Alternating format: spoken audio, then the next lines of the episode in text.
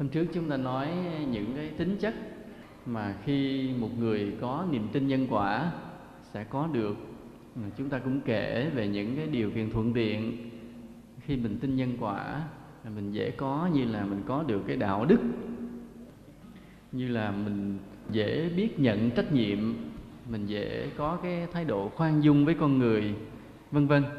Là những cái ưu điểm của cái người mà biết tin nhân quả hôm đó nói chưa hết. Hôm nay chúng ta nói tiếp phần sau là chúng ta sẽ phân tích có một cái số nhược điểm do mình tin nhân quả nhưng mình hiểu không có sâu. Cho nên khi thấy người ta tin nhân quả mà mình thấy tự nhiên họ có một số nhược điểm, mình hơi làm lạ. Mình cứ tưởng là người nào mà hễ tin, hiểu nhân quả đều phải là người tốt. Nhưng mà mình sẽ ngạc nhiên khi thấy là tại sao có người tin nhân quả là họ có những cái nhược điểm mà nhiều khi cũng trầm trọng lắm chứ không phải không thì chúng ta phân tích tiếp hôm nay cho nó xong. Hôm trước là chúng ta nói là người tin nhân quả là sẽ không có bị chấp không. Tức là thường trong đạo phật mình hay nói về lý không cái gì cũng không hết.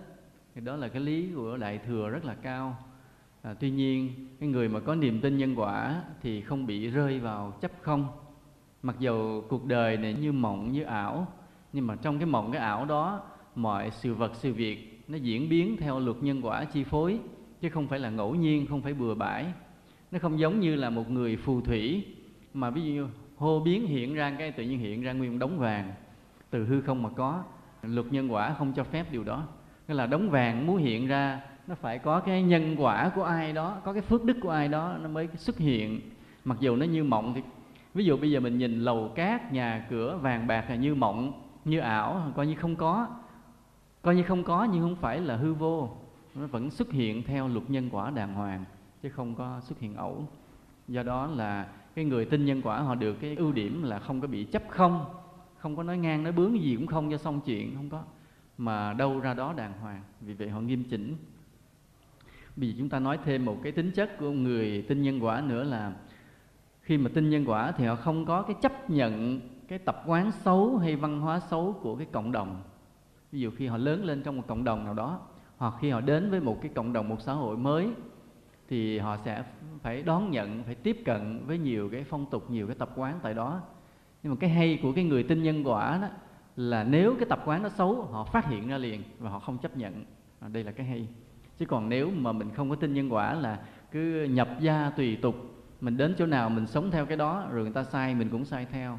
Nhưng mà người tin nhân quả thì không bị cái đó. Ừ. ví dụ như là ví dụ mình đến làm đến một cái làng nào đó một cái xã nào đó thì họ có cái tập quán là cứ uh, mỗi khi mà cúng dỗ cha mẹ họ phải giết mấy con heo mấy con bò gì đó. Thì nếu mà mình không có biết đạo thì chuyện bình thường nhưng biết nhân quả rồi mình thấy đây là một tập quán sai liền. Giải thích mình gạt ngang ra. À, ví dụ vậy. Hoặc có những nơi họ có nhiều cái tập quán cũng lạ lùng lắm là để mà cầu cho gia đạo bình an họ phải cắt cổ giết dê lấy máu mà cúng thần thì cái đó mình nghe xong rồi mình biết trật liền. À, không có phải là đúng. Hoặc là có nhiều cái tập quán lạ. Ví dụ như là trong làng mạc mà có cái chuyện xui à, trong làng xóm gì đó mà có cái chuyện xui họ đổ thừa rằng tại có một cái người nào trong làng á, là bị ma quỷ ám làm cả làng xui họ phải tìm cái người đó họ đuổi đi. Tức là xui là đã có tội rồi mà làm thêm cái chuyện tội nữa làm thêm chuyện ác nữa là xua đuổi một cái người nào đó ra khỏi làng cho cù bơ cù bất thì như vậy lại là một cái nhân quả xấu tiếp tục thì làng sẽ xuôi tiếp. Đó là chúng ta thấy là nhờ mình tin nhân quả, mình hiểu nhân quả nên mình biết được cái tập quán sai không, mình tránh, mình ngăn cản, mình chuyển hóa cái tập quán nó lại, không có chấp nhận theo. Rồi ví dụ có những cái tập quán, có những cái vùng, có những cái vùng cao hoặc có cái tập quán mà nó xa đọa nữa ví dụ chúng ta nghe cả những cái vùng dân tộc vì miền cao của mình cũng bị chứ không phải không là đến một ngày nào đó trong năm họ có cái chợ họ hội họp lại như cái hội tình vậy, là đêm đến cả trai gái trong làng vậy đó tập trung lại hết đàn ông đàn bà hết tập trung lại đó chơi vui với nhau. Rồi sau một buổi mà chơi vui về đó cái họ bắt cặp để họ tức là họ làm chuyện tầm bậy bạ mà không biết. Thì họ xem đó là một cái phong tục. Rồi sau cái ngày đó rồi đó thì ai về nhà nấy sống lại theo vợ theo chồng mình bình thường nhưng mà riêng trong cái ngày đó họ, giống như họ bừa bãi, họ quan hệ bừa bãi trong một ngày đó, và coi như một cái tập quán. Thì nếu mình mà xét theo cái nhân quả cũng như theo luật pháp, mình thấy trật lất mấy cái đó là phải thay đổi, phải chuyển hóa. Chứ không phải luôn luôn là cái gì là xưa bày nay bắt trước không phải luôn luôn mọi cái tập quán xưa để lại là tốt. Có những cái điều tập quán để lại rất là hay, nhưng có những cái để lại không có đúng. Mà mình hiểu nhân quả thì mình phân tích ra được điều đó liền đó là nói tập quán hay là nói văn hóa cũng vậy. Ví dụ như có những cái quan niệm mới như bên tây phương vậy là khi mà trẻ em vào trong trường học học thì được nhà trường dạy cho trẻ cái cách để phản kháng cha mẹ. À, kỳ lạ vậy. Dạy cho ví dụ ở nhà mà cha mẹ làm gì không vừa ý phải gọi cảnh sát sao? Nên là phải phản đối bằng cách bỏ như phòng đóng cửa cái rầm sao? Tức là dạy cái cách mà hỗn láo với cha mẹ bên tây phương dài dài từ âu châu qua tới canada, qua tới mỹ vậy. Nhưng bên hệ thống mà bên á đông thì không phải như vậy. Ờ, có một số nước rất là nghiêm chỉnh, từ nhật bản ờ, triều tiên, singapore họ xem nho giáo là quan trọng, thì họ dạy trẻ phải biết hiếu kính với cha mẹ. Thì bên đây chúng ta thấy cái văn hóa nó đẹp hơn, nó tốt hơn. Ở Việt Nam chúng ta cũng đang phục hồi lại cái văn hóa tốt đẹp cũ của cha ông mình là dạy con cái phải hiếu kính với cha mẹ. Vu Lan sắp tới điều này chắc có lẽ là các chùa cũng sẽ nhắc tới nhắc lui rất là nhiều.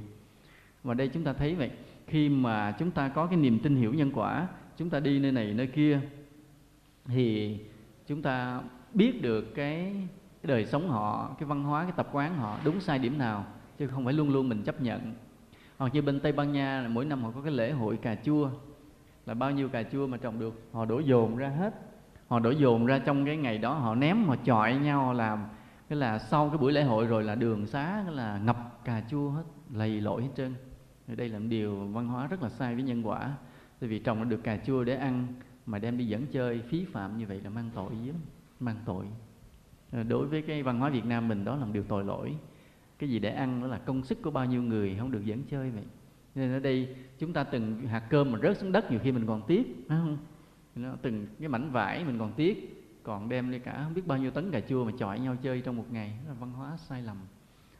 Hoặc là có cái quan điểm của những cái vùng mà giờ này vẫn còn ngược đãi phụ nữ, cứ xem phụ nữ như là cái người đầy tớ của người đàn ông thôi.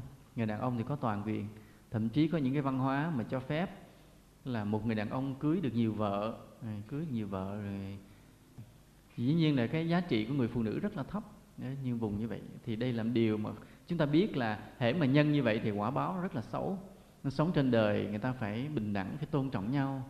Cái gì ai kém mình phải nâng đỡ người ta lên, chứ không phải lấy một cái thế mạnh để mà đè ép người ta, để ăn hiếp người khác, vì quả báo như vậy sẽ rất là xấu. Nên nhờ chúng ta tin hiểu nhân quả mà chúng ta không có chấp nhận những cái tập quán xấu, những cái văn hóa xấu. Mình có cái con mắt nhìn, có cái con mắt nhìn rất là rõ đó là cái ưu điểm. Bây giờ mình nói cái nhược điểm của những người tin hiểu nhân quả mà hiểu chưa tới, là có thể bị diễn dịch sai để đi đến cái tình trạng là không cứu giúp người khổ. Ở đây chúng ta có người bị. Là ví dụ như là mình thấy một người nghèo, thì có khi à, mình giúp, nhưng mà khi mình hiểu nhân quả không tới, cái mình nói người nghèo này vậy là nghiệp của họ nè. Cho nên nếu mà mình cứu họ như vậy là mình phá cái nhân quả của họ thì không nên thôi để cho họ nghèo tiếp. Nghe nói cũng có chữ nhân quả trọng á. Mới nghe thì thoáng thoáng có lý, phải không? Đó, thành thử mình đưa đến cái thái độ là không cứu giúp người nghèo khổ. Thì như vậy là không lẽ cái niềm tin nhân quả đưa mình đến cái chỗ mất đạo đức, mất từ bi, không còn biết bố thí vị tha giúp đỡ người khác? Đây là một cái diễn dịch sai về nhân quả. Nghĩa là tội ai nấy chịu, phước ai nấy hưởng không ai can thiệp cho ai được hết nếu mà nói là tội ai nấy chịu, phước ai nấy hưởng, mình không can thiệp giúp đỡ nhau, thì điều này đúng nhân quả không? Biết là không đúng mà không biết không đúng tại sao, phải không? Tại giống như mình nghe nói là ai ăn nấy no đó, ai tu nấy trứng á, nghĩa là ai trồng đậu được đậu, ai trồng dưa được dưa. Thì bây giờ người ta cũng dựa vào đó, người ta nói là tội ai nấy chịu tội ai nấy chịu phước ai nấy hưởng. À, người này nghèo khổ là do đời trước là nặng nghiệp quá à. thôi kệ để cho họ trả nghiệp chứ mình đừng có chen vô mình giúp rồi họ chậm trả nghiệp tội nghiệp họ. Nghe thì cũng thấy có nghiệp ở trong cũng có nhân quả ở trong nghe cũng có lý. Mà thấy kỳ kỳ là rồi cuối cùng đưa đến quyết định không giúp ai hết. Mình thấy cũng kỳ luôn không biết cái sai nằm chỗ nào phải không? Vậy cái sai nằm chỗ nào? Cái sai nằm chỗ nào? Thấy không cứu giúp người ta làm cái sai rồi đó, thì không biết sai chỗ nào. Tại vì cũng dẫn chứng nhân quả ra nói, chứ đâu phải là nói khơi khơi. Nói tại cái người này trước cũng quậy dữ lắm là tội dữ lắm là vợ khổ mà. Thôi mình đừng có, mình đừng có cản nghiệp người ta, để cho người ta trả nghiệp, đừng giúp. Nghe lý luận này có lý, nhưng mà đưa đến cái quyết định không giúp cái thành ra thấy trật trật, mà không biết trật chỗ nào. Giờ ai ai tìm ra trật chỗ nào? Đây, trật chỗ này đây để mà có tội. Một cái người mà muốn có tội là họ phải làm sao? Muốn có tội là mình phải phải quậy người khác, phải không? Mình làm khổ người khác là mình mới có tội. Nên chúng ta thấy cái tội, cái phước là do cái đối xử tương tác với người khác, chứ không phải tự mình mình tự nhiên mình có tội, không có.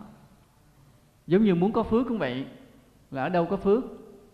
Tức là mình phải phải giúp người khác, phải không? Làm lợi ích người khác, mình mới có phước thì như vậy cái phước cái tội trong nhân quả là do mình đối xử mình tương tác với người khác chứ không phải mình ngồi cục mình đó, tự nhiên có tội tự nhiên có phước. Phải không? Không có. Thì như vậy cũng vậy người ta có tội có phước đều là do tương tác với người khác hết. Thì bây giờ mình cũng vậy. Mình ở đây mình thấy người khác khổ như vậy rồi mình cũng để yên như vậy thì nó không phải tội không phải phước của nhân quả. Mà cái tội cái phước của nhân quả tạo ra chính là do mình tác động vào cuộc đời của người khác vào tâm hồn của người khác nên khi mình thấy mà mình không làm gì hết, là bắt đầu mình rơi vào cái tội ích kỷ liền. Thấy người khác khổ mà không giúp làm cái tội rất là nặng. Thấy người khác thành công mà lòng không vui mừng làm cái tội rất là nặng. Nó vậy. Rồi đồng thời vì cái khổ người khác mà nó hiện ra trước mắt mình, có nghĩa là mình với người đó có cái duyên rồi đó. Bị móc nhau, mình phải giúp chứ không được làm thinh. Đó. nên ở đây là mình diễn dịch sai cái có khi mình đưa đến việc mà không cứu giúp người khác à, tuy nhiên cũng không phải là giúp quá sức quá sức của mình. Coi chừng mình bị vung tay quá tráng thì là một cái sai khác. À chỗ này nó phải là một cái trung đạo cân đối. Như vậy à, nó bị vì Phật dạy là phải từ bi thiết tha bố thí ba la mật. Có như đem cho sạch nó lại một cực đoan khác nữa. Không được phải cân đối phải cân đối. Giúp người đúng nhưng mà phải cân đối cái nào để đừng rơi vào cái bệnh là vung tay quá tráng. Mà vung tay quá tráng rồi cái mình lại làm cái tội nên có một lần vậy có một người phật tử vậy. Hay thích làm phước, thích làm phước đến cái nỗi mà mắc nợ, thiếu nợ, mượn nợ rồi bán nhà luôn, rồi kiếm cái nhà khác rồi tiếp tục làm phước nữa. Nói người này hết thuốc chữa rồi. Làm cản gì cản cũng không được, bị cái đó làm phước sai.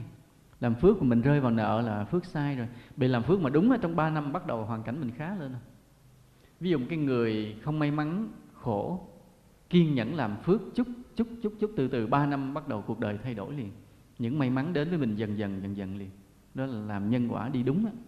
còn mình làm sai rồi mình làm từ từ tới bán nhà luôn thì cái này trật có cái trật. Mình đừng tưởng luôn luôn bố thí là có phước nha. Đừng hiểu lầm như vậy. Đừng tưởng luôn luôn bố thí là có phước. Có khi trật. Lát nữa mình nói tới chuyện đó. Giống như con người vì muốn cầu cái phước sức khỏe cho nên đã hay bố thí thuốc. À, hay bố thí thuốc. Nhưng mà bố thí thuốc thời gian rồi cũng bệnh riệt rề hoài. Cái gặp chúng tôi chúng tôi nói tại bố thí nhầm thuốc độc. Nói sao thuốc độc? Tại thuốc tây nó có nhiều phản ứng phụ quá. Cái cho người ta uống hết kg paracetamol này tới kg kia không ai chịu nổi hết trơn á. Cho nên người ta bị phản ứng phụ mình cũng chẳng có phước. Cho nên cái chăm sóc sức khỏe người khác nó, nó nhiều yếu tố khác. Mình phải có cái chiều sâu hơn chứ không có đơn giản cứ đưa thuốc cho người ta uống đại rồi mình nói mình mạnh lên mình có phước mình khỏe lên không có đâu. Nhiều cái nó sâu lắm. Rồi à, một điều nữa đó là nãy chúng ta vừa nói một cái nhược điểm của người tin hiểu nhân quả mà hiểu không tới vì chúng ta nói tiếp một cái nhược điểm thứ hai là hiểu nhân quả mà không sâu, cho nên mình chỉ thích giúp đỡ vật chất mà thôi. Đó là do hiểu không sâu.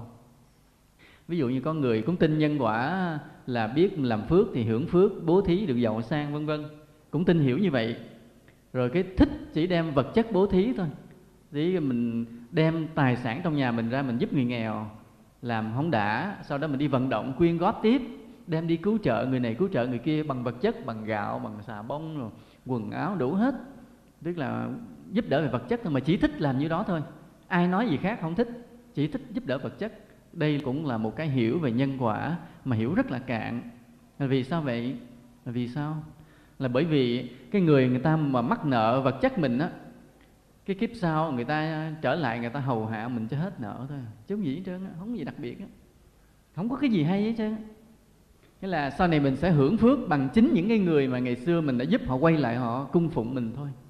Hoặc là họ cúng dường lại mình họ biếu tặng lại mình thôi chả có gì hay ho hết trơn. Rồi cũng lẫn quẩn kéo nhau trong luân hồi mãi không thoát ra được không vượt lên được.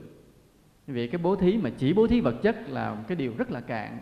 Nên trong đạo Phật á, Đức Phật hay nói này là bố thí ái ngữ lời hành động sự bố thí chỉ là cái đầu tiên thôi. Còn nhiều cái phải giúp đỡ sâu hơn nữa để nâng đỡ tinh thần người ta lên nói bố thí tài, rồi phải bố thí pháp.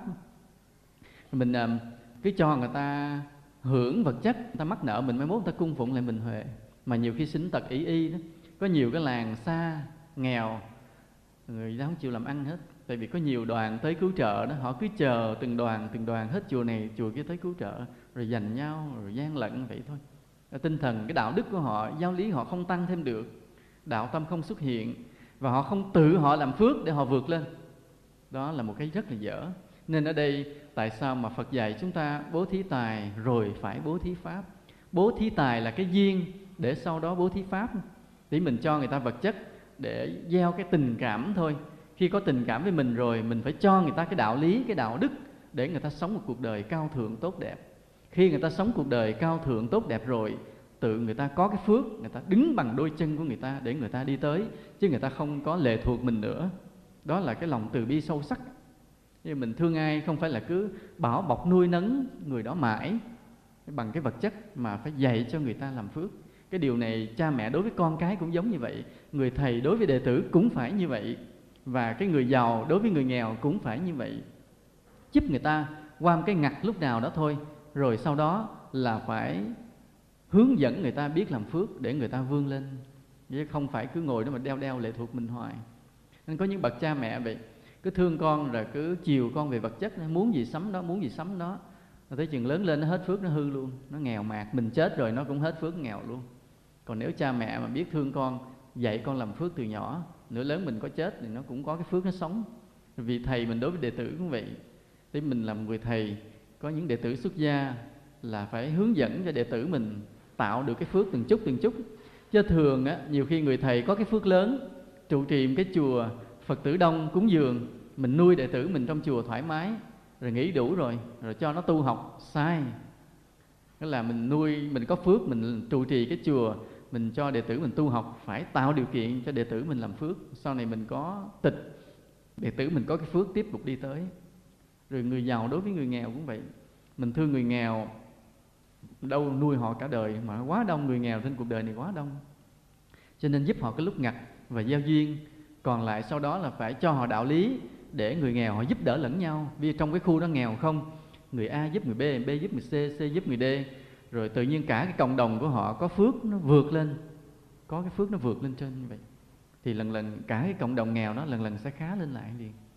Nên đây là cái từ bi sâu sắc đúng nghĩa chứ đừng có để như vậy đừng có mà chỉ giúp vật chất không. Giúp vật chất nửa kiếp sau người ta gặp lại mình, người ta hầu hạ mình cái hết nợ rồi bỏ đi. Lẫn quẩn trong luân hồi hoài như vậy. Một cái nhược điểm của người hiểu nhân quả mà không tới là không hiểu được cái sự linh động biến thiên của quả báo. Là cứ tưởng gieo nhân nào ra quả đó, không có. Tưởng là trồng dưa được dưa, trồng đậu được đậu, không có. Trồng dưa khi được đậu, khi trồng đậu được dưa. Luật nhân quả biến thiên rất là linh hoạt ngay cả nói thế gieo cái nhân hữu lậu coi chừng ra kết quả vô lậu luôn cũng có nữa. Ồ, kỳ lạ như vậy. Mà làm một điều nè làm một cái phước về tinh thần mà nửa ra quả báo vật chất luôn cũng có rất là lạ. Luật nhân quả biến thiên rất là linh hoạt. Bên ngoài có ai hút thuốc ta? Nói ngừng lại giùm gặp ai hút thuốc kêu họ dừng hút thuốc ví dụ thế này. Ví dụ đây là mình thấy là cái này à, chúng tôi có nói trong cái bài làm phước là cái nhân này nó ra quả kia. Hôm nay không có nhắc lại nhiều chỉ nói sơ sơ thôi. Bây giờ ví dụ nói cái nhân hữu lậu ra quả vô lậu đi. Quả vô lậu tức là quả thuộc về tinh thần, về tâm linh tu tập. Nhân hữu lậu thế này, ví dụ như bây giờ mình đắp một con đường, có một cái đường làng nó xình lầy, người ta đi qua lại khó khăn. Khi mình rủ nhiều người phụ đắp cái con đường đó. Thì nếu để yên, đừng có cầu phước gì á, đừng có hướng tâm gì hết á thì cái quả báo xảy ra là sau này mình sẽ được giàu sang mình có xe đi có xe tốt mà đi thậm chí có xe hơi mà đi. Là do cái phước đắp được, khỏe mạnh may mắn mọi việc mình làm suôn sẻ. Đó làm để yên á, tự phước nó tới. Nhưng bây giờ tự nhiên mình đứng đó đắp đường xong cái mình đứng mình phát nguyện giữa trời. Mình nói con nguyện đem cái công đức đắp đường này để sau này con kết duyên với chúng sinh bất cứ ai bước qua cái đoạn đường này thì sau này đều được giác ngộ được thành phật hết. Mà phát câu nguyện đó rồi tự nhiên là mình không có hưởng nhiều về cái vật chất nữa mà bắt đầu đi hưởng về tâm linh không? Tự nhiên mình có cái phước tu à, mình sẽ thích thiền định thích niệm phật ừ, thích tu hành kiểm soát nội tâm để sau này mình có thể chứng ngộ mà hóa độ được chúng sinh. Mà nhất là những ai đặt chân đi qua cái khúc đường mà mình đã đắp thì họ đều có duyên với mình hết. Đó là làm cái phước hữu lậu mà lại ra cái quả vô lậu. Đây là một cái rất là lạ mà làm cái phước nhân vô lậu mà ra quả hữu lậu luôn cũng có nữa. Tức là tu tập cái nhân tinh thần mà ra quả vật chất rất là lạ. Ví dụ bây giờ có một vị tỳ kheo à ổng không có ờ, bố thí vật chất gì hết. Ngồi ông chỉ tu hành từ bi hiền lành giới đức nghiêm chỉnh thôi. Tức là cái thuộc về tinh thần á, mình gọi là vô lậu á. Mà mai mốt tự nhiên ông giàu lên ta cúng quá chừng luôn. À. tại sao vậy? Ồ, ai biết tại sao à tại sao một ông tỳ kheo à, giới hạnh thôi? Ông không có bố thí đồng nào hết, chỉ giữ giới hạnh, đàng hoàng, nhẹ nhàng. Về mà sau này tới chừng lúc về già, cái tỷ đời sống rất là sung mãn. Đó là cái nhân vô lậu mà ra quả hữu lậu. Tại sao vậy? Ai biết? Mà ví dụ thế này nè, đây, là cái nguyên nhân nằm chỗ này. Là khi có những cái tỳ kheo mà có giới, có hạnh như vậy nó hiền lành từ bi như vậy thì người phật tử họ tới chùa đó, họ có niềm tin không? Có không? Có niềm tin đối với đạo, phải không? Nhờ vậy cái người phật tử đó, đạo tâm được tăng trưởng là nhờ chứng kiến, trông thấy những tỳ kheo giới đức. Cái đạo tâm họ tăng trưởng. Mà khi đạo tâm họ tăng trưởng thì họ làm gì? Họ làm nhiều điều tốt đẹp. Họ đối xử tốt đẹp với con người, phải không? Họ đối với con người từ ái, thương yêu, giúp đỡ, họ tinh tấn, họ tu hành họ thúc liễm. Là bởi vì họ tin tưởng được nơi cái giới hạnh của quý thầy. Thì như vậy là họ làm được nhiều cái điều tốt đẹp cho cuộc đời này như vậy, thì họ có phước không? Họ có phước. Nhưng mà do đâu? Là do cái niềm tin với cái vị tỳ kheo có giới đức đó. Thì vậy vị tỳ kheo nó có phước không? Có phước luôn, phải không? Cho nên cái phước đến hơi chậm, đến gần cuối đời, bắt đầu vị đó sống một đời sống rất là thoải mái về vật chất, sung mãn về vật chất. Mà nguyên nhân chỉ vì là ông sống giới hạnh, nghiêm chỉnh thôi đó, đặc biệt đó. Chúng ta thấy cái nhân vô lậu ra quả hữu lậu đó, nó vẫn được như thường. Nên sự biến thiên của nhân quả rất là linh hoạt, chứ không có cứng ngắc. Vì mình hiểu không sâu, mình sẽ tưởng là là trọng gì nhân gì ra quả nấy. Không có. Nhân quả biến thiên lạ lùng lắm. Ừ. đó là cái mà chúng ta nói là một cái nhược điểm mà mình hiểu không sâu khi mình tưởng là cứng ngắc. Một cái nhược điểm nữa của cái người tin hiểu nhân quả không tới, nữa là xem thường vai trò của thần thánh. À vì nghĩ là à kiếp này tôi giàu gì? À, kiếp này tôi làm quan to gì? Là do đời trước tôi làm phước. À đời trước là tôi bố thí là tôi tôn trọng người là tôi kính phật là tôi trọng tăng nè. Trên đời này tôi được giàu có tôi làm quan. Không có cái vai trò mình không xem thường cái vai trò của thần thánh bí mật ở phía trên. Ở đây phật nói nhân quả là phật nói tắt phật nói tắt từ nhân tới quả.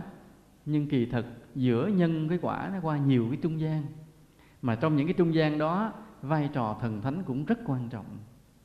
Vai trò thần thánh rất quan trọng. Chúng ta nói ví dụ thế này. Ví dụ bây giờ một cái người đời trước có bố thí à, đời này quả báo phải giàu. Đó là nhân là quả. Nhưng mà trung gian để cho người này giàu á tự nhiên khiến gặp một cái quý nhân một người tốt mà giúp đỡ. Mà giúp đỡ. Một lần chúng tôi cũng gặp cái anh phật tử vậy. Thì ảnh làm doanh nhân ảnh khá giả lên. Thì ảnh kể là biết sao con gặp cái người này, họ tốt ghê, họ giúp con đủ thứ chuyện cái con làm ăn lại lên luôn. Thì mình phải hiểu cái người trung gian đó, nó làm cái duyên để cho cái quả báo nó hiện ra. Chứ còn cái chánh nhân là không phải là cái ông giúp, mà chánh nhân là chính anh ta. Đời xưa đã từng làm nhiều điều phước thiện, phải không? Đó, nhưng mà cái vai trò của những người trung gian cũng rất là quan trọng. Thì thần thánh trên trời cũng vậy. Chúng ta tin theo đạo phật nên chúng ta biết là vũ trụ này có ba cõi sáu đường có chư thiên. Mà trong đó vua trời đế thích là cai quản cái nhân gian cõi dục giới là gồm cả cõi trời và cõi người. Còn những cõi sắc giới khác thì cao hơn nữa. Thì ở bên Trung Hoa người ta gọi vua trời đế thích là gì? Ngọc Hoàng Thượng Đế. Là người có quyền quyết định điều này điều kia trong cuộc đời cả trái đất này cũng như là những cái việc của cõi trời những việc của cõi người. Nhiều khi nhìn như là sắp xếp à, sắp xếp cho người này làm quan sắp xếp người kia làm vua bình thường nên chúng ta nghe kể câu chuyện những cái giai thoại mà giống như là một cái chuyện huyền hoặc nhưng mà bây giờ người ta không dám coi thường nữa. Ví dụ như là khi mà Nguyễn Trãi đi tìm một cái minh quân để phò vậy sau này được thần nhân báo mộng là ở trên là Ngọc Hoàng Thượng Đế đã chọn cái người tên là Lê Lợi ừ, ở cái làng đó Thanh Hóa sau này sẽ làm vua. Là ở trên trời đã chọn như vậy. Thế là Nguyễn Trãi, Nguyễn Xí rồi kéo nhau đi về Thanh Hóa vùng Lâm Sơn để tìm Lê Lợi mà phò mà cuối cùng dựng lên được cái sự nghiệp và đánh đuổi được quân Minh. Ở đây chúng ta thấy là cái nỗ lực của con người là một yếu tố thôi nhưng mà sự thật mình có bị chi phối bởi yếu tố thần thánh vô hình không thấy. Mặc dù cái yếu tố đó vẫn nằm trong nhân quả nhưng mà thần thánh có vai trò chứ không phải là không. À, ví dụ bây giờ mình đi làm à, công chức đi rồi một giám đốc đó cất nhắc mình lên từ một cái nhân viên bình thường lên làm trưởng phòng. À, thì bây giờ nói theo nhân quả đó là vì ngày xưa mình có tạo phước nên bây giờ mình được có chức mà lên chức. Mà mình nói theo cái duyên gần là cũng nhờ ông giám đốc phải không? Có cái ông giám đốc ông cất nhắc. Thì trong cuộc sống này cũng vậy đó. Những vị chư thiên tử chư bồ tát bí mật ở cõi trời vẫn quan sát thế gian này vẫn theo dõi thế gian này. Do đó ở đây đó là chúng ta hiểu cái này, chúng ta không rơi vào cực đoan, không rơi vào cực đoan. Cái người mà không hiểu nhân quả theo ngoại đạo á, họ hoàn toàn lệ thuộc vào thần thánh.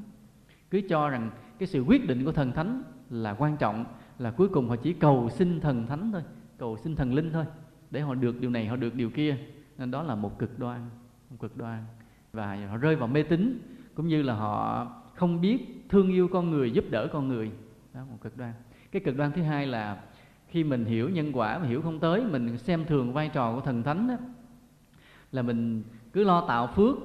À, mình không biết rằng là có cái những vị thần thánh họ có vai trò quan trọng bí mật đầy quyền lực. Họ sắp xếp cái cõi này và họ rất là sáng suốt rất là từ bi rất là đức độ. Những vị mà rất đáng cho mình cung kính chứ không phải là không. Đó. nhưng mà chỉ có cái điều là cái thế giới thần linh khó thấy.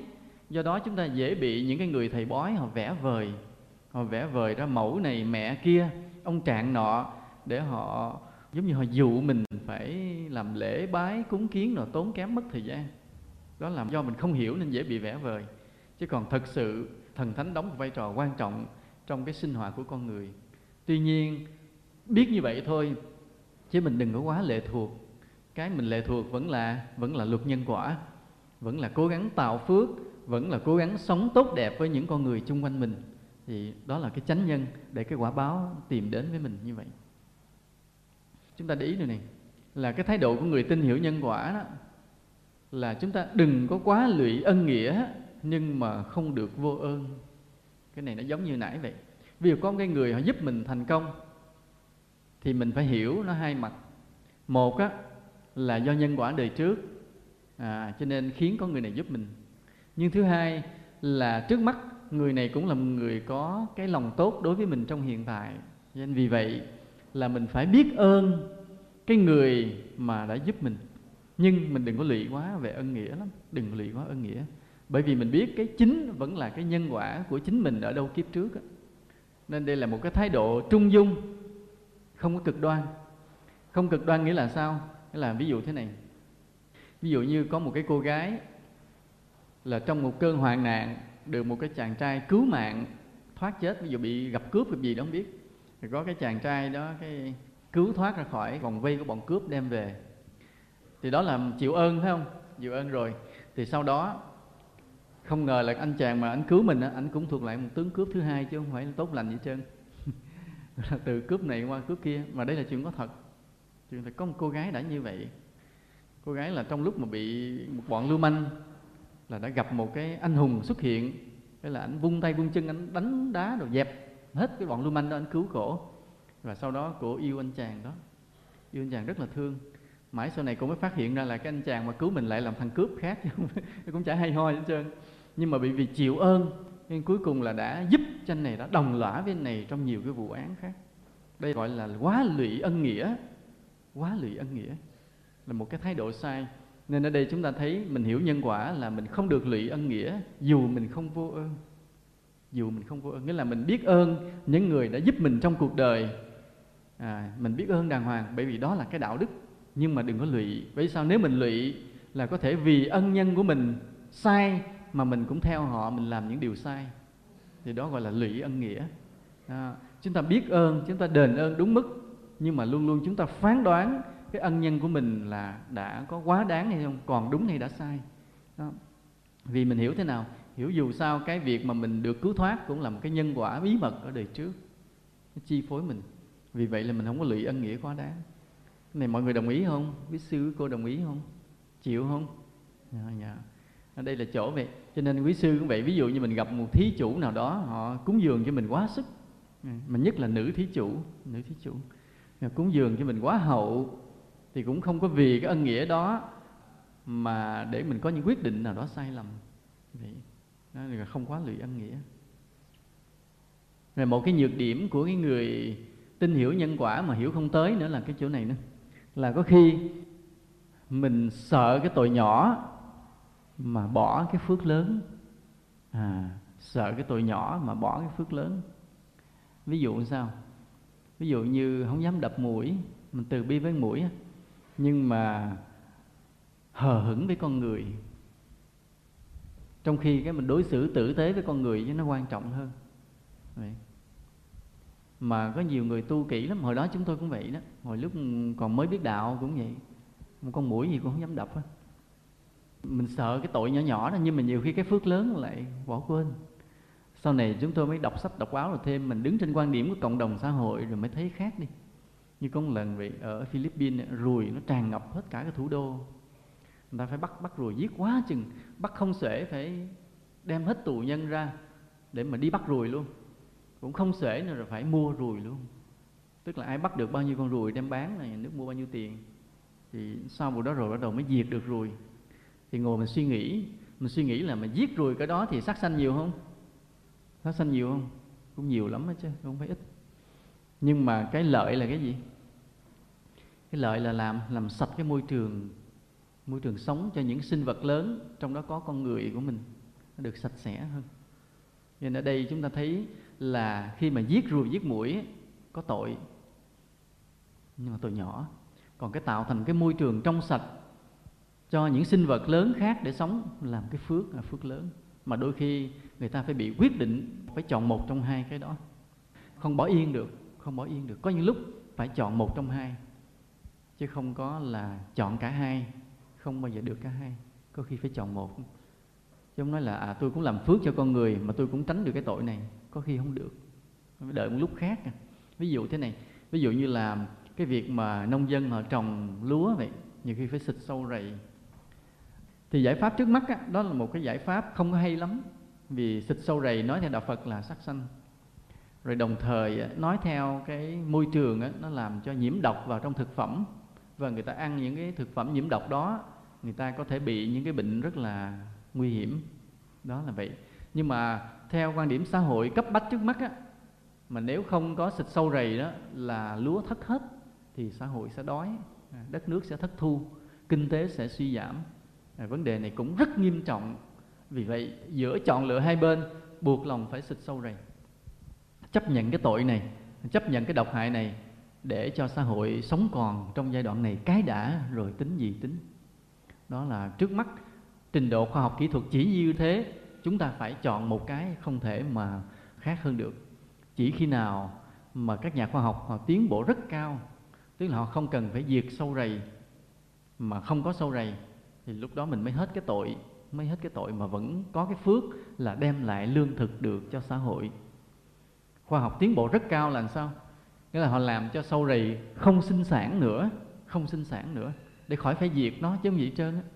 Ví dụ bây giờ chuột cũng vậy, chuột nó phá hoại quá đi, mà rắn thì coi như người ta bắt nhậu hết rồi. Mèo thì người ta bắt đem bán trung quốc hết, rắn thì người ta bắt nhậu hết, ngâm thuốc hết rồi. Thành thử chuột nó sinh sôi nảy nở, mà mua thuốc chuột của trung quốc á, chuột nó ăn vô thì nó đẻ, còn sai hơn là lúc trước nữa. Như vậy thì người ta chọn cái giải pháp là giết chuột, nhưng mà giết chuột bị chuột là sinh vật lớn cho nên giết chuột thì tội rất là nhiều, làm cho mình rất là khó xử. Mà nếu không giết chuột thì nó phá hết hoa màu, phá hết đồng ruộng. Như vậy, nên đây là một cái sự dằn co làm cho mình rất khó xử.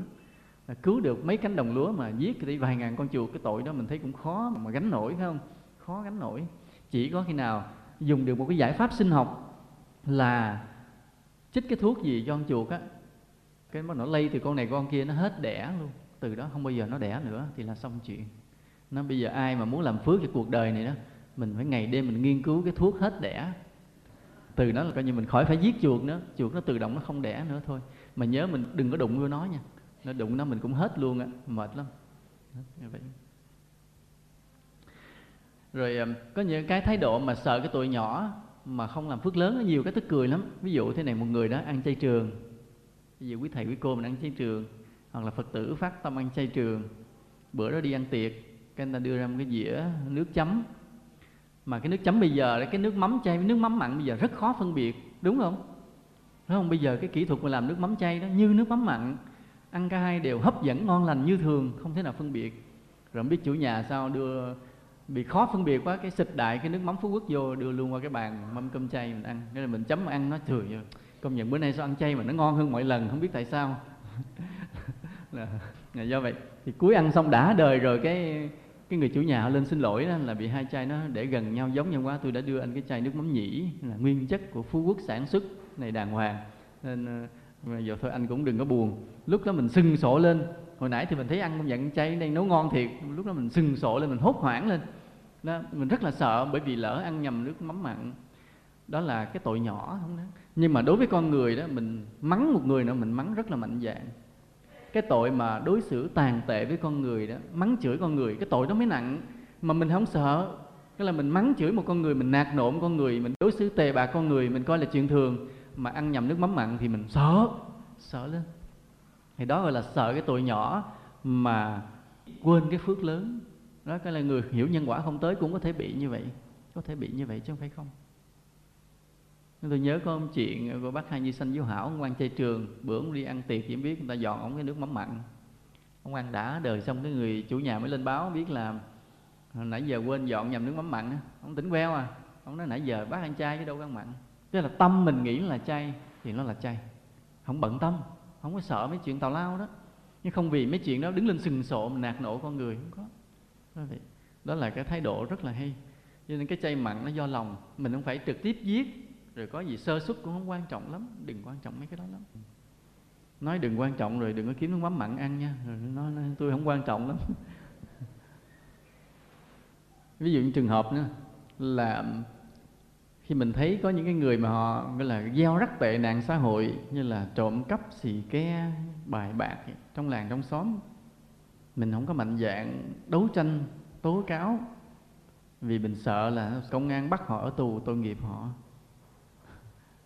đó là mình sợ một cái tội rất là nhỏ mà không dám làm cái phước lớn. Cái phước lớn là gì?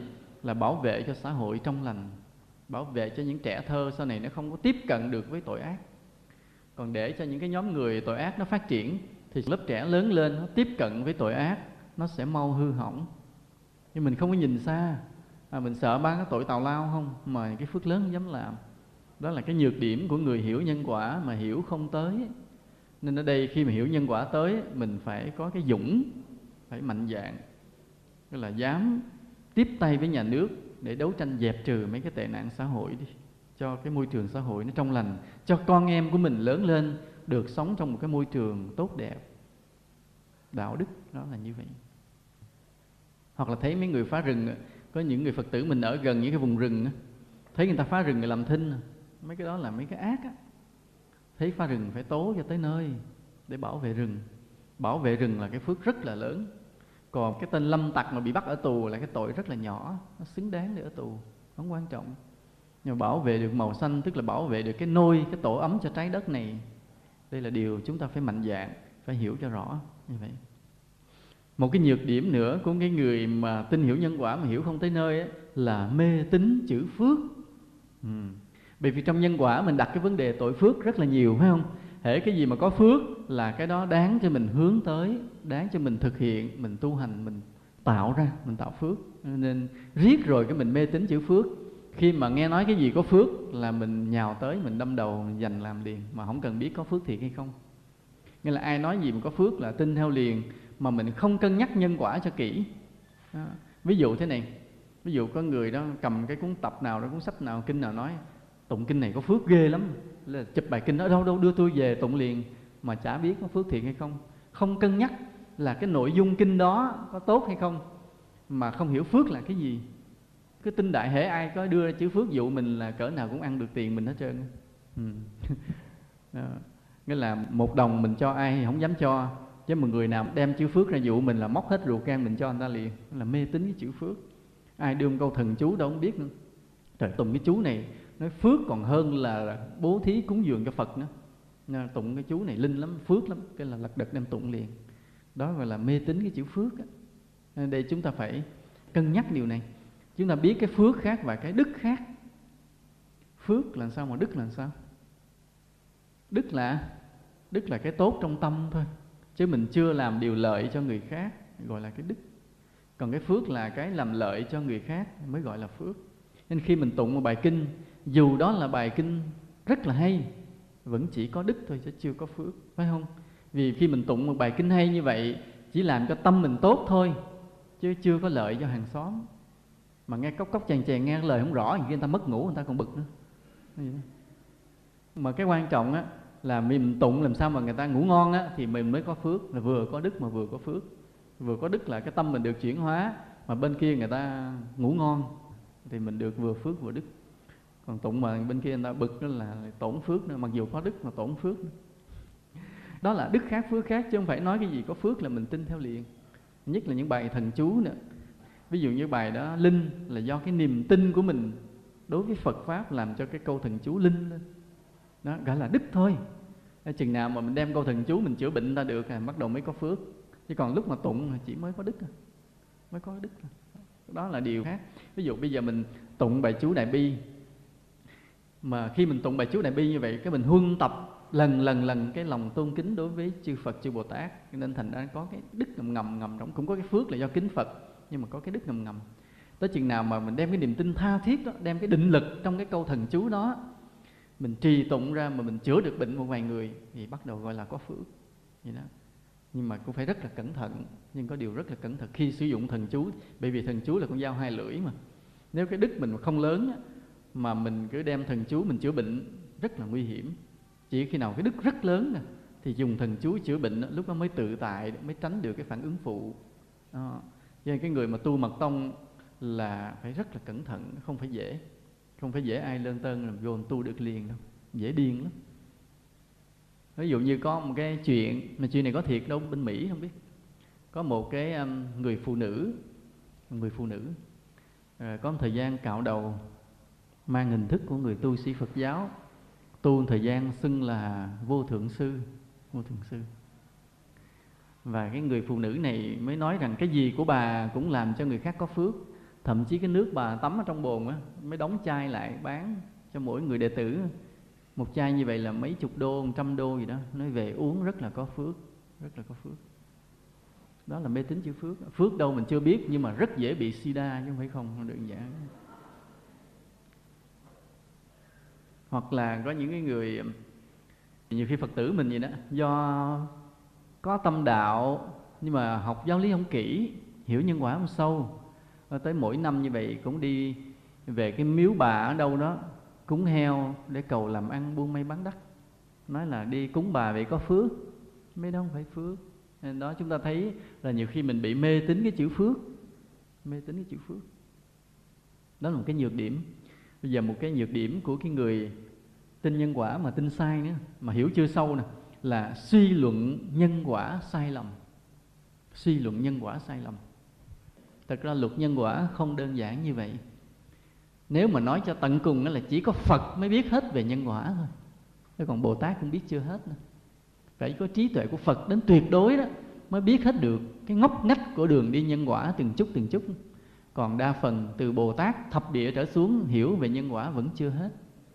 Còn đối với hạng phàm phu như chúng ta đó, thì hiểu về nhân quả rất cạn và rất dễ sai. Rất cạn và rất dễ sai.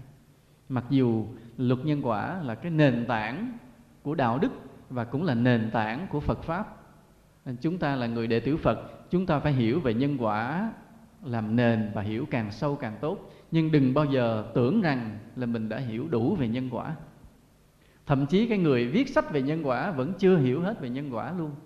Ừ. Luật nhân quả bí mật như vậy, cao siêu như vậy.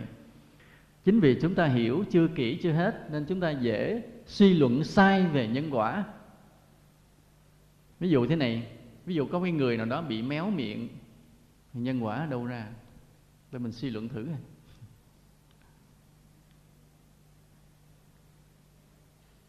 Ví dụ mình thấy có người bị méo miệng mình thấy chưa? Có thấy ai chưa? Thấy rồi, phải không? Là mình suy nhân quả tại đâu vậy? Tại sao vậy?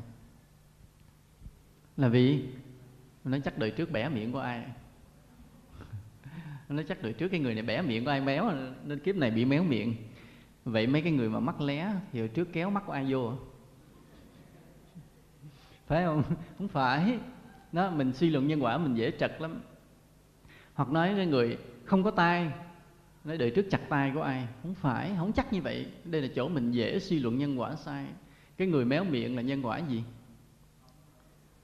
Do nói điều méo mó, nói điều sai lầm, nói điều không chính xác, nói tà kiến, gieo rắc tà kiến.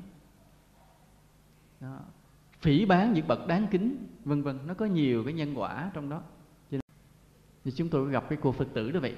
Cô bị méo cái miệng thì bác sĩ chẩn đoán là do gì đó? Sai lệch cái dây thần kinh số 7, số 8 gì đó không biết. Mình không rành lắm. Thì bác sĩ chữa không được. Bác sĩ chữa không được. Thì cô chỉ có một điều duy nhất là lạy Phật sám hối thôi. Mà một thời gian mấy tháng sau bình phục là hoàn toàn không còn một chút dấu vết luôn. Tức là đời trước nào đã lỡ nói bậy gieo rắc một cái tà kiến. Nhưng bây giờ hiểu đạo đem ban phát cái chánh pháp đồng thời lễ Phật sám hối chân thành bệnh nó hết liền thì người mắc lé cũng vậy. Mắc lé là do đời trước hiểu sai vấn đề, nhìn vấn đề méo mó. Ví dụ thấy một cái chuyện gì đó, mình suy luận bậy ra, suy luận bậy ra. Ví dụ như thấy người ta khóc, thì chỉ hiểu là con người này dành ăn với ai không được cái khóc, tức là suy luận bậy liền. Thấy người ta cười, cái nó mới ăn cắp được của ai, cái nó cười. Nghĩa là cái người dễ nhìn bậy, dễ suy luận bậy thì người đó mắc lé. Ở đây có ai vậy không? Rồi bộ hơi nhiều chứ không ít đâu nghĩa là nhìn người khác mình dễ suy diễn sai mình dễ chụp mũ sai mình dễ gán người ta những cái tội trong tâm người ta mà người ta không có. Dễ như vậy lắm. Đó, đấy là cái sai. Ngay cả chúng tôi cũng bị nữa. Nhiều khi thì cũng là đệ tử của chúng tôi vậy nghe ai đồn xấu về thầy mình cái lật đặt viết bức thư chửi ông thầy cái đã. Mà không biết ông thầy mình có hay không. Nghe đồn viết thư chửi thầy liền à. mấy cái đó rất là đó là những cái nghiệp rất là nặng rất là sai. Mà cái người như vậy mắc về sau nó dễ bị nhìn chụm vô một chỗ mà muốn giải cái nghiệp đó thì phải làm sao? Thì phải kéo mắt ra, phải không? Phải nhìn cho chính đáng lại. Nhìn vấn đề, nhìn a là a, b là b. Đừng có thêm cái tư kiến của mình ở trong đó mà kiếp sau mắc lé. Mấy cái đó mình cẩn thận. Ví dụ bây giờ là sống lâu, mình nói cái nhân quả do đâu? Tại sao một người được sống lâu? Tại sao một người được sống lâu? Mình nghĩ là do phóng sanh, phải không? Nhiều khi không phải. Mà do mình sử dụng cái cuộc sống của mình nó đúng. Những đời xưa đó, khi mình sống trong từng giờ, từng phút, mình đều sử dụng nó đúng là làm những điều tốt, sống điều tốt, nói những điều tốt, giúp người. Mình tận dụng cái thời gian để tu hành và làm việc, chứ không bỏ phí thời gian. Thì nhờ như vậy cũng được cái phước sống lâu ở những đời sau nữa. Nên chúng ta dễ bị suy luận nhân quả sai lắm có những cái chết với những nguyên nhân rất là kỳ bí. Mình đừng có nghĩ à tại ngày này là đời trước hay giết người hay sát sanh mà chết yểu, không có. Mình nhìn như vậy cũng trật nó có những cái chết rất là kỳ bí. Ừ. ví dụ như cái chuyện thế này. Hôm trước chúng tôi có nói đâu như là trạng nguyên lương thế vinh ở nước mình đầu tiên ông đầu thai vào trong cái gia đình đó. Khi ông lớn lên đi học, cái đi ngang con chó đá, cứ gật đầu chào. Tới giờ ông hỏi, con chó đá nói là lớn lên ngày đầu trạng nguyên cái về kể lại cho ông cha nghe, ông cha từ đó ông hách dịch liền. Gặp ai cũng nạt nộ, ông nói, nửa con tao mà đậu trạng nguyên tụi bay biết tao. Cái đứa bé nói với mẹ mẹ sống rất là nhân đức, nhưng mà cha đã thất đức con phải bỏ đi. Thế là bệnh chết liền. Chết liền đầu thai qua nhà khác. Và cái nhà đó giữ được cái đức nên ông lớn lên, ông làm trạng nguyên.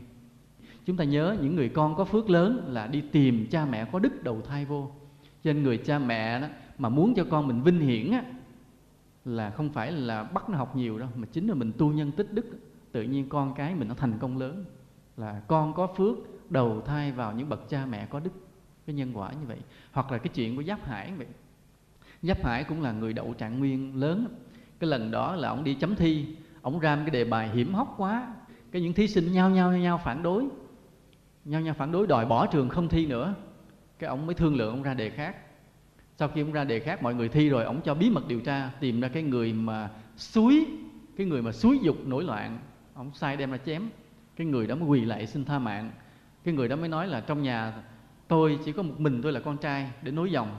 Nếu mà ngài giết tôi như vậy là cái dòng họ tôi bị tuyệt. Xin cho tôi đền bằng tiền, bao nhiêu ngàn quan tiền đó. Nhưng mà ngài vẫn ra lệnh là chém đầu chứ không có tha. Thì sau một thời gian, cái con trai lớn của ngài tên là giáp phong tự nhiên ngã bệnh chết liền. Hai người con gái chết liền.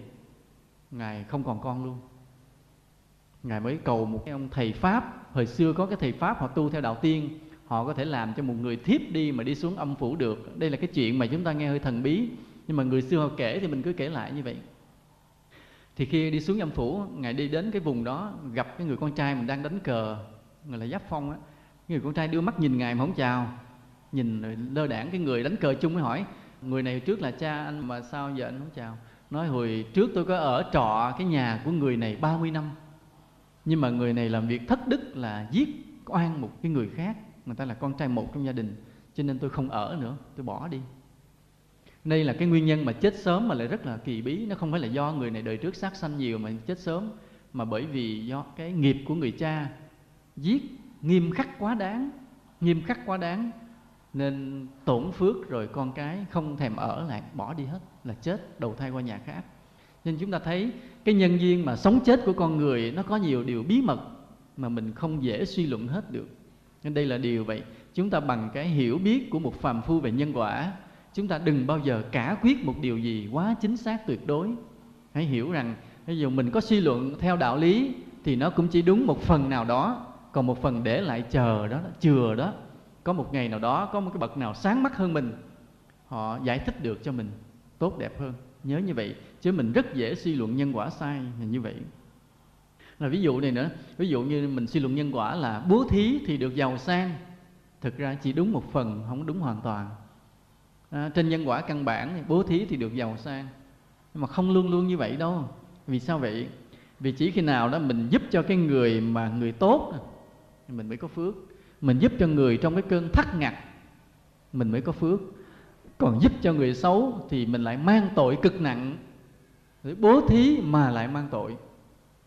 Ví dụ như mình bố thí cho người sách tiền nó đi nhậu sách tiền đi hút heroin thì mình tội rất nặng về sau, không còn đồng nào để sống nữa. Hoặc là bố thí cho người nào đó để họ lấy tiền đó họ mua súng, mà đi cướp thì sau này mình không còn đồng nào để xài nữa. Nhớ như vậy đó. Ờ, chúng ta nhớ là đừng có tưởng hễ đem tiền cho người khác là mình sẽ được phước, không có đâu mình cho mình phải bảo đảm đồng tiền đó đem lại cái sự tốt đẹp cho cuộc đời. Chứ không phải là đồng tiền nào, bố thí là cũng đều cái phước ngược lại. Mình cho tầm bậy sau này hết tiền luôn sau này nghèo mạt luôn. Nó đây là những điểm mà chúng ta để ý nè, là chúng ta dễ bị suy luận nhân quả sai. Hoặc một cái nhân quả mà chúng ta dễ suy luận sai nữa nè, là cái suy luận là kiếp trước mình giỏi cái gì, kiếp sau mình sẽ giỏi cái đó. Đây cũng là một cái sai nữa ví dụ thấy người đó may đồ giỏi là, kiếp trước chắc con thợ may, kiếp này may đồ giỏi. Không có đâu, không chắc, hoàn toàn không chắc.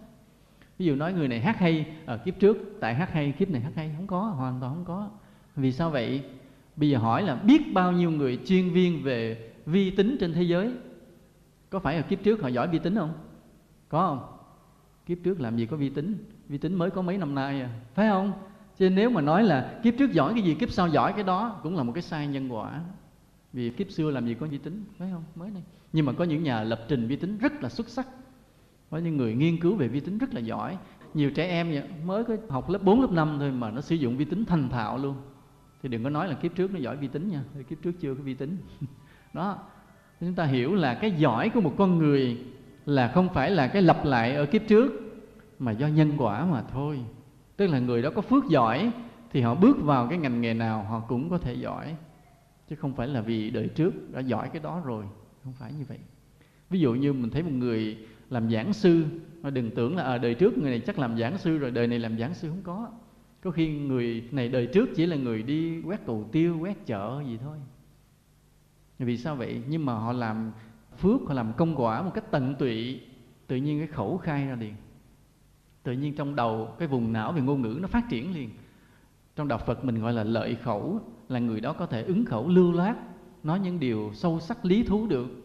Mà chỉ vì sao? Chỉ vì lúc trước kia trước kia là không biết kiếp này hay kiếp trước, là khi họ làm điều gì với con người, họ làm rất là tận tụy, tự nhiên cái miệng mở ra liền. Cho nên vì vậy, ở đây mà ai muốn nữa làm giảng sư đó, chịu khó là quét cầu tiêu kỹ một chút, xuống nấu bếp cho nhiều một chút. Mai mốt tự nhiên làm giảng sư, không tin làm thử một cái nhược điểm nữa của cái người tin nhân quả mà hiểu không sâu nữa là tin nhân quả thì tin mà đạo đức thì vẫn không có. À đây là một trường hợp này nữa. Lạ vậy. Nghe nói tin nhân quả à cũng có lý. Nói à, mình làm phước thì được phước làm tội bị tội. À, gieo nhân nào gặt quả đó à, nghe thì chấp nhận nghe chấp nhận. Nhưng mà đụng chuyện chửi thiên hạ thì cứ chửi. Giành giật được cái ai thì cứ giành ích kỷ thì cứ ích kỷ có không? Có không? Có có. Người đó là ai? Để tay xuống đi. Nên ở đây á, là thật ra mới tin nhân quả chưa đủ sức để làm cho một người trở thành con người đạo đức. Chúng ta phải tư duy rất nhiều phải nghiền ngẫm rất nhiều và phải dằn xé phải đấu tranh với chính mình rất nhiều. Chứ không phải hệ tin nhân quả là có đạo đức. Tin nhân quả chỉ là cái nền để chúng ta bước tới đạo đức thôi. Chứ còn bước tới là cả một quá trình gian khổ. Ví dụ trước đây mình có cái tâm ích kỷ là mình chỉ lo cho mình thôi, không lo cho người khác. Sau đó mình nghe nói về nhân quả thì mình biết rằng cái người mà ích kỷ sau này sẽ nghèo khổ, sẽ khó khăn, sẽ khốn đốn. Mình biết, cho nên mình không được ích kỷ nữa.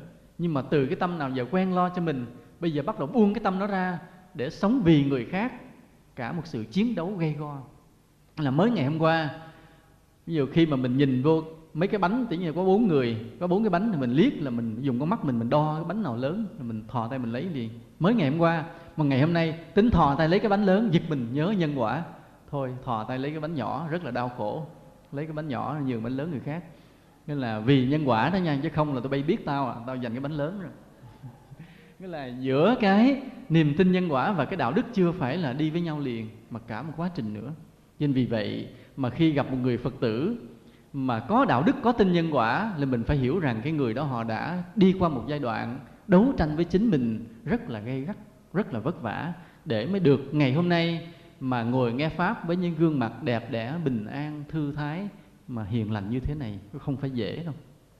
Chứ mới tin nhân quả, gương mặt vẫn còn chằn ăn, trăng quấn dữ lắm, chưa phải dễ. Có nhiều cái tâm bất thiện nó sâu kín và nó kiên cường lắm, không phải dễ phá. Nhất là cái tâm mà ganh tị với cái tâm ích kỷ cái tâm nó kỳ lạ lắm, khó phá gì đâu. Chúng tôi cũng vậy chúng tôi cũng làm thầy, chúng tôi cũng tiếp xúc với nhiều người để hướng dẫn người này người kia. Mà có những trường hợp mà gặp cái người mà có những tâm ganh tị chìm sâu trong lòng, tôi chịu thua luôn à. Ừ, dạy không nổi luôn mình không đủ đức để dạy luôn. Mặc dù là giáo lý đã nói rất nhiều, và người này mà ganh tị người kia rồi cũng chịu thua mình phải hiểu rằng cái tâm bất thiện nó rất là sâu kín mà cái hiểu nhân quả không đủ sức để giải quyết. Đây cũng là một cái khó khăn cho cái người tu hành. À, vì vậy chúng ta đừng có tưởng bở là mình nghe hiểu giáo lý nhiều rồi là mình đã là người tốt rồi. Không phải đâu. Một cái điều mà hiểu sai về nhân quả này nữa là chúng ta mê tín về thế giới siêu hình. Hồi nãy chúng ta có nói sơ sơ bây giờ nói lại một chút là khi mà nói về nhân quả luôn luôn chúng ta được nghe gợi ý về thế giới siêu hình. Trong đó gồm có cõi giới địa ngục cõi giới ngạ quỷ cõi giới chư thiên. Và ngoài ra còn cái cõi giới gần gũi lại tí như người âm à, âm phủ nè cõi ma cõi thần. Hoặc là thêm cái dân gian mình là những con yêu con tinh nữa. Yêu tinh là gì nhá? Có ai biết không? Chuyện đời xưa thì mình nghe nhiều ha có con yêu con tin gì đó con tin ở cây đa đầu làng gì đó mình không biết sao. Bây giờ thì ít thấy. Bây giờ nó sợ xe trung quốc quá rồi trốn hết trơn. Thì trong cái thế giới mà phức tạp mà mình không biết rõ đó là cái chỗ mà để cho thầy bói vẽ vời tô điểm mà nếu mình không có hiểu sâu mình dễ tin tin sai để rồi mình có những cái điều cúng kiến nó vô ích. Ừ, cúng kiến vô ích tốn tiền tốn bạc đúng ra chỉ cần làm phước, chuyển nghiệp là được. Nhưng ở đây mình đã cúng kiến vô ích, phí tiền, phí bạc và tổn phước thêm. Nên mê tín về thế giới siêu hình cũng là một cái vấn đề lớn.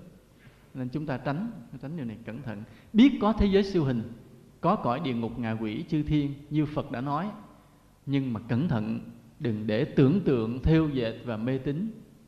Hôm nay chúng ta không có nói nhiều về điều này. Để thời gian khác, vì thời gian không còn để cho các hòa thượng làm lễ nữa một cái điều này nữa, điều này nó cũng là rất là tế nhị. Tế nhị là thế này, ví dụ như là ờ, ở đông phương chúng ta có cái khoa thuật về coi ngày giờ, coi địa lý. Ví dụ như khi mình cất nhà cái mình lựa cái ngày cất cái nhà để cho làm ăn dễ dàng, tốt, đẹp. Có không? Hầu hết, có hết, bị hết. Hoặc là mình đám cưới nè, mình cũng lựa ngày, lựa giờ rồi gì đó, coi ngày giờ tốt xấu gì kỹ lưỡng. Rồi địa lý nữa, cất nhà cái đúng hướng. Cất nhà thì nhiều khi cái mặt đường người ta vậy đó, cái nhà hơi quẹo quẹo, xéo xéo đường chút xíu là biết có địa lý can thiệp trong á, có thầy địa lý can thiệp trong đi vô cái nhà mà mình xích tí nữa là đá bên đây quạt bên kia là biết có thầy địa lý can thiệp trong á. Thầy ông xây, ông chặn, cái bờ này ông chặn, bờ kia đó để cử xuôi gì đó, không biết là có trong rồi đó. Thì ở đây á, cái điều thế này nè cái người tin nhân quả là có thể mình không biết mình phủ nhận hết cái điều đó. À, mình nói không có ngày giờ không có địa lý nó cũng là một cái sai. Thực ra mấy cái đó có quy luật của nó chứ không phải không có quy luật. Nhưng mà không phải quyết định. Cái quyết định vẫn là phước cái phước quyết định. Còn cái kia chỉ là cái nhân duyên trung gian thôi. À, cũng giống như là nói khi mình sinh người con ra trong cái ngày giờ nào nó theo tử vi người ta chấm lấy ra được cuộc đời của người đó chứ không phải không đâu cho nên cái sinh vào ngày giờ nào nó cũng là nằm trong cái chuỗi nhân quả. Nhưng mà nó không phải quyết định, không phải quyết định được. Mà vẫn chính là do cái phước mà thôi. Cũng giống như người coi chỉ tay đó cái chỉ tay này thiếu cái đường tiền, cái bèn lấy cái dao la mình rạch cho có cái đường tiền. Rồi sau đó phải tốn thêm tiền nhờ bác sĩ nó bị nhiễm trùng nặng nó tốn thêm tiền. Đó vậy. Cho nên mình biết những điều đó không phải là không có. Tướng số nhìn con người sang hèn người ta đánh giá nó được hết, biết cuộc đời con người hết ví dụ nhìn cái nhà cất cái hướng này cái nọ người ta biết cái nhà đó trong ở làm sao làm sao nó biết được. À, vân vân hoặc là người ta tính toán ngày giờ người ta đoán ra được sự kiện sẽ xảy ra gì tính được hết chứ không phải không.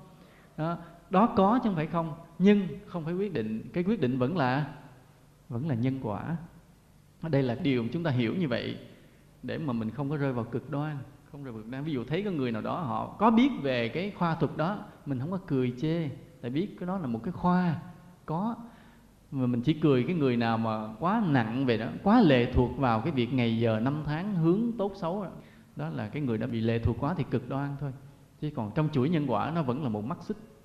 Cái điều cuối cùng chúng ta nhắc với nhau thế này khi một người tin nhân quả là thế này là trong hai lần nói chuyện chúng ta đã nói về những cái tính chất của người tin nhân quả là có những tính chất rất là tốt và có những tính chất không tốt nếu mà chúng ta hiểu không sâu về nhân quả cái điều cuối cùng chúng ta nói với nhau, quan trọng nhất, căn bản nhất vẫn là lòng tôn kính phật. Lòng tôn kính phật là cái chánh nhân căn bản để từ đó vô số cái hạnh lành được phát triển, được nảy nở. Vì vậy đó có nhiều người hỏi chúng tôi là có bùa mà chúng tôi nói tôi có cái bùa rất là linh. Là ai tới cứ khuyên người ta về lạy phật với lòng tôn kính tha thiết thôi. Chỉ nhiêu đó thôi. Đó là cái nền, cái bước ban đầu, là cái gốc của cái sự tu hành. Và từ đó mọi điều tốt đẹp sẽ đến với chúng ta. Mà khi cái lòng tôn kính phật đó phát triển dần dần cho đến tuyệt đối vô biên vô lượng, thì trong lòng chúng ta chúng ta có cái chánh nhân để đắc đạo. Nhớ như vậy là có cái chánh nhân để đắc đạo. Khi mà lòng kính phật mình ít, thì mình chưa đủ có cái nhân để đắc đạo. Nhưng mà nếu lòng kính phật đến tuyệt đối vô hạn rồi, mình có cái nhân để đắc đạo.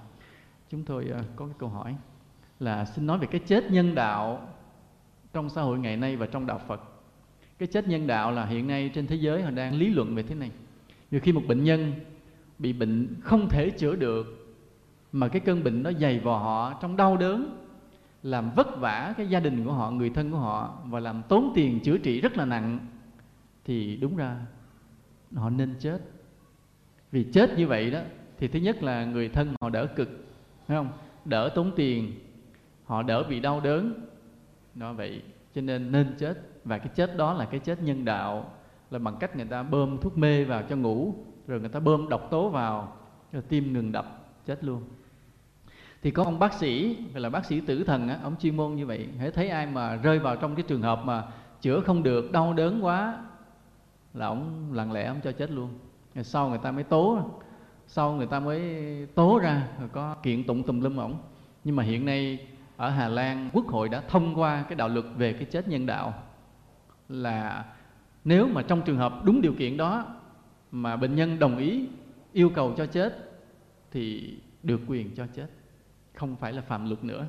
Bây giờ cái điều đó là trong đạo phật nhìn như thế nào thì đạo phật cũng ok luôn. Vì chúng ta hiểu điều này, sống và chết không quan trọng. Cái điều quan trọng là cái sống hay cái chết của mình đem lại được cái lợi ích cho người khác hay không thôi. Nếu mình sống mà làm lợi cho mọi người thì mình nên sống, thì ráng mà sống. Tức là mỗi ngày mình trôi qua như vậy, mình sẽ làm được một điều tốt đẹp gì đó cho con người, cho cuộc đời này, thì phải ráng mà sống. Mà nếu cái chết của mình đem lại cái nụ cười, cái hạnh phúc cho người khác thì mình nên chết liền, đừng ngần ngại. Thì cái chết đó rất đáng chết thì cái chết nhân đạo là rơi vào trường hợp này vậy. Còn nếu mà chúng ta sống, mình sống mà để người chung quanh mình nguyền rủa quá thì không nên sống, phải không? Sống vì đâu mà mình quậy quá đi hễ thấy cái mặt mình là người ta đau khổ, mỗi giờ phút mình hiện diện là có người rên xiết thì đừng nên sống. Thì mình chết cũng vậy, nếu mình chết mà mọi người quá đau khổ thì đừng có chết. Người ta quá thương tiếc thì đừng có nên chết. Bởi như mấy sư đừng bao giờ chết mấy sư chết nó khóc vậy đó đừng nên chết. Thì cái nhìn theo đạo Phật là ăn thua là cái sống, cái chết của mình có ý nghĩa, có lợi ích cho cuộc đời hay không? Thì những điều mà chúng ta phân ra những cái điều kiện thì các nhà xã hội phân tích thì đạo Phật cũng nhìn giống như vậy. Anh chết sống không quan trọng. Quan trọng là mình để lại cái niềm vui an lạc cho người khác là được. Thì hôm nay chúng ta kết thúc cái bài học của mùa hạ này về cái đặc tính của người, có niềm tin nhân quả. Là chúng ta mong rằng là chúng ta sẽ hiểu kỹ hơn để mà tu dưỡng nội tâm của mình, để mà chuyển hóa cái sự tu hành của mình tốt đẹp hơn như vậy. Nam mô bổn sư thích ca mâu ni phật.